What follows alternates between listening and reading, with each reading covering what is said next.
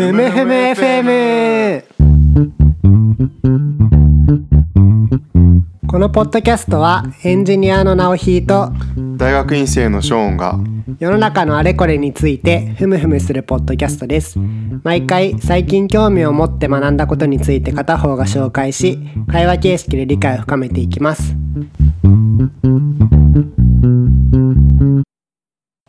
ちょっとじゃあ雑談なんだけど、うんあのーショーンにね、 Slack で、ゆる言語学ラジオっていう YouTube チャンネルを送ったんだけど、見ました、うん。見た。え、ゆるかった。視聴した？うん、あなんかね3分の1ぐらいで終わったけど2人いて1人その時は1人がこう言語学に関するそうそう。面白いエピソードを紹介しててなんだか象は鼻が長いだったかな俺が見た回は。そう、それを送ったんだったかなでもう一人がまあ合図を打って話を聞いていくみたいな、どうしたんですか？なんかそれを見てね、なんか急に YouTube、ラジオと言いつつ YouTube の番組なんだけども、あの、ゆる言語学ラジオと銘打って、そのまあ言語学を多分学部で専攻してた人が、もう一人ちょっとなんかウェブライターみたいのやってるお友達に、言語学についてのまあトピックを喋るみたいな番組で、すごいわかりやすいんだよね。キャッチーな話題で、入門としてはめっちゃ良さそうな感じ。で、僕も聞いてて別に言語学の知識があるわけじゃないから、なるほどね、とかって思って、そのさっき言った象は鼻が長いっていうのは、その象が主語なのか、鼻が主語なのかみたいな言語学上の論争を解説したので、結構もう何十万回って再生されてて、うんコメントもなんかまあめっちゃわかりやすいですみたいな、賞賛の嵐。で、なんかその、昔、ポッドキャストに触れた、こう、 TED 問題みたいのがあった気がするけど、結局なんかそこに行き着くなと思って、なかなんんだっけ TED 問題って？あのさ、こうまあ、それっぽいことを喋るっていう。まあ、あと、はいはいうん。まあなんだろう。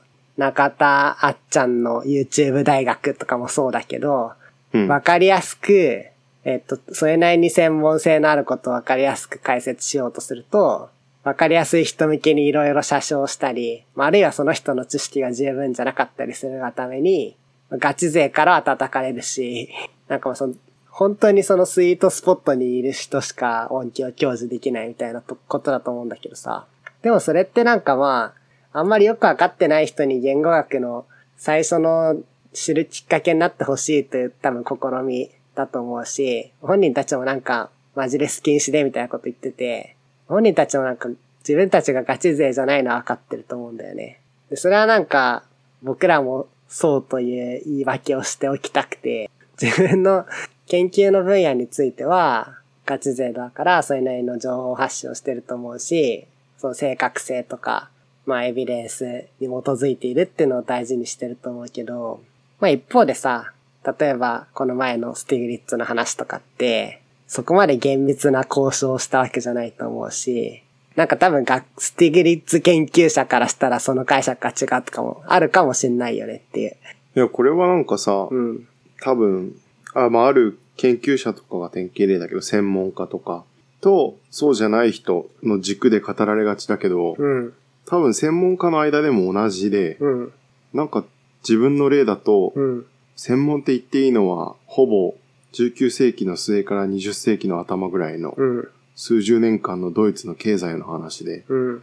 まあそれでも広いぐらいなんだよね。そうだよね。で、他のいろんなことをやっている、例えば経済学に絞って、経済学の中でいろんなことをやってる、けしかも経済史の中でもいろんなことをやってる人うん。とか分野に対する知識ってうん。結構うさんくさくて、うん。なんか本当に有名な本レベルでしか知らないとか、うん。なんか耳学問で知ってるとか、うん。で超歪んでるわけだよね。うん。らこの専門家の中でも専門分野同士も結構そういう門外観に適当に紹介するみたいな。うん。うん。わかりやすくギがこうシンプル化して紹介するみたいなのに依存してるんよね。まあそうだよね。うん。だ専門家とそれ以外っていう軸と、なんかほとんどの世の中のコミュニケーションがそうなんじゃないかっていう。まあね、もう、グラデーションのどこにいるかっていうだけか。うん。でもさっきのその言語学の続きだと、まあそれも共有したんだけど、ノートかなんかで、その、ちょっとまあ多分その人よりは、えっと、濃いところにいる言語学者かなんかが、まあ結構ぶったたいてるわけよ。適当なことを言ってるみたいな。言語学を名乗らないでほしいみたいな。はい。で、まあなんか、ディストピア感あるなと思ってさ、もうなんかお山の大将が許容されない時代になっちゃってるんだよね。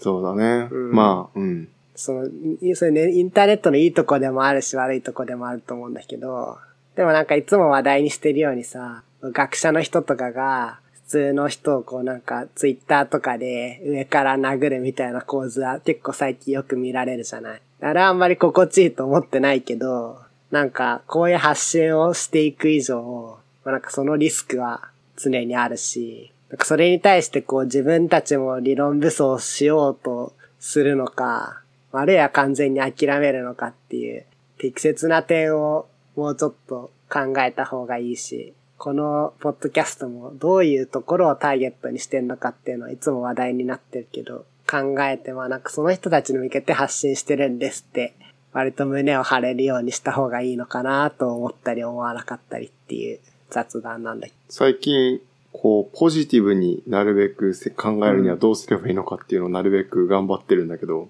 なんかちょっと前に、ある出版社から、ナチスドイツだったかな、か、ヒトラーに関する本が出て、ど。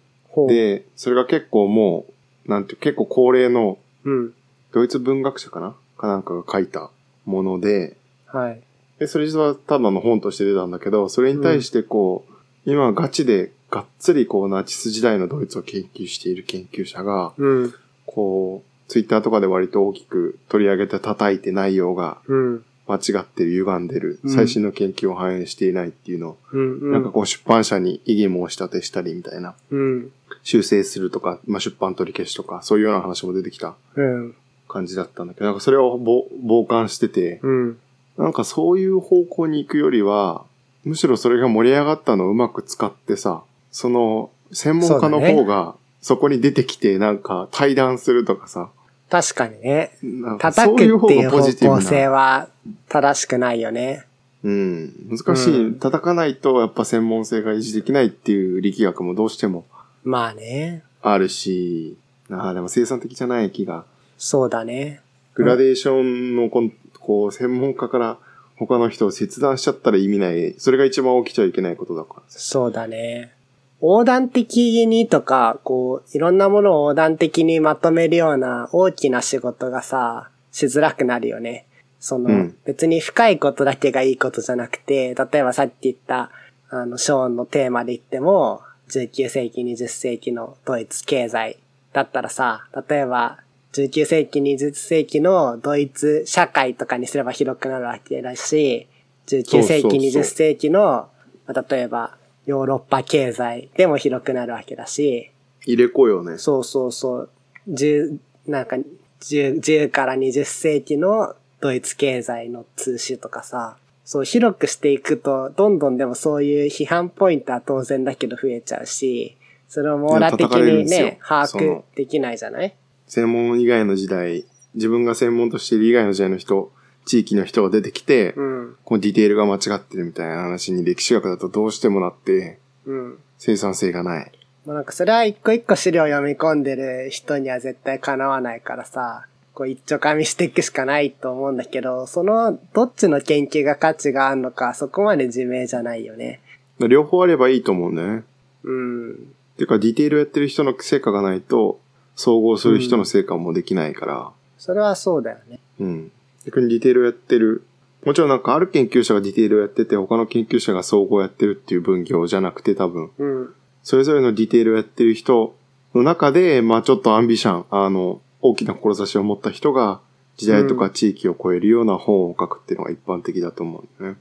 うん。だから受容する側は逆にその精神をなるべく尊重して、うん。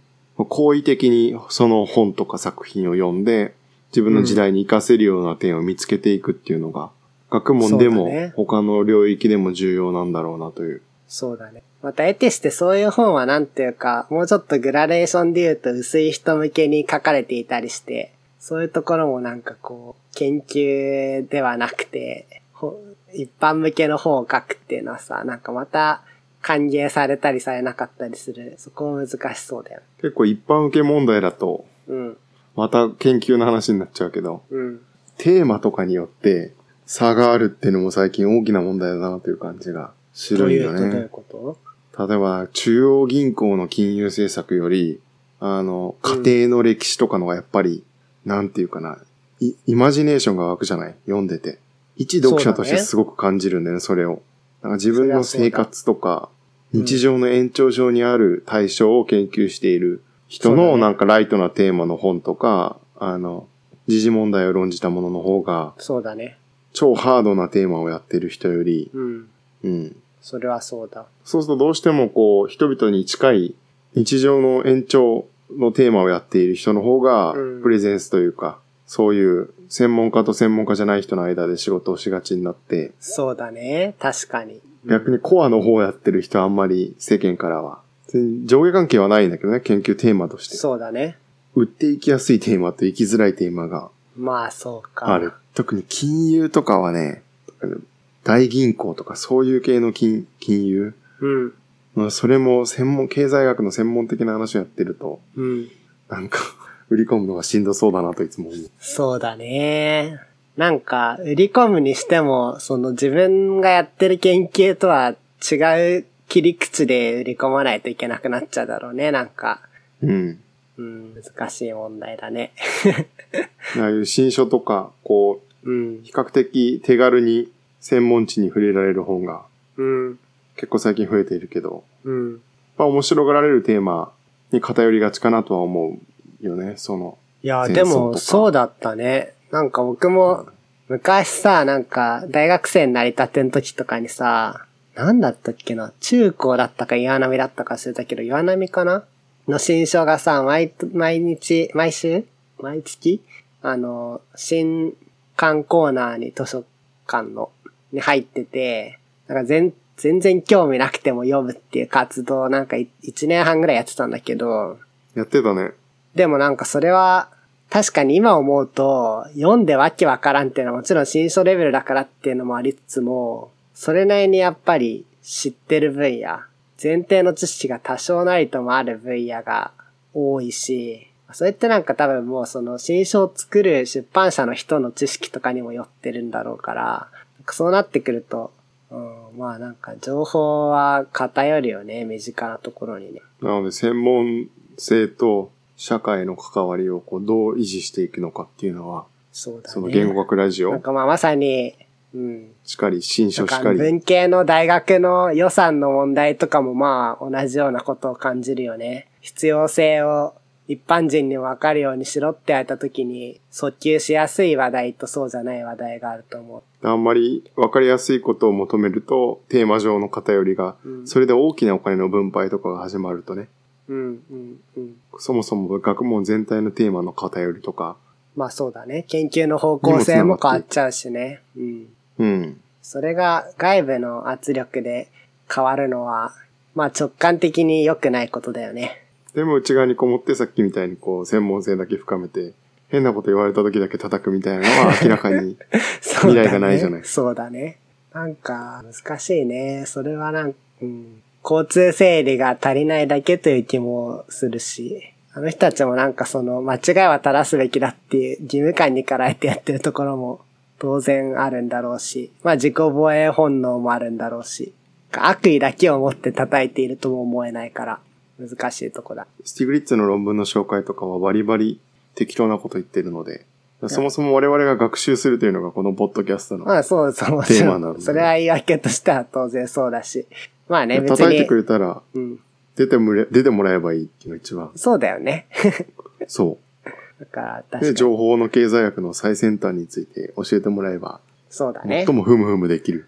確かに。いや、まあそれはもうコンセプトとしてはその通りなんだよな。まあじゃあなんか、あんまりそこの問題意識で始めた感じはなかったけど、内的なその問題意識とリンクしてたってことだね。はい。結構長くなっちゃったけど、これぐらいにしますか。そうっすね。ふむふむ FM では視聴者の皆様からのフィードバックをお待ちしております。ツイッターでハッシュタグ、ふむふむ FM、ひらがなでふむふむ、小文字で FM です。をつけてツイートしてください。素敵なアドバイスや感想をお待ちしております。お待ちしております。Thank you.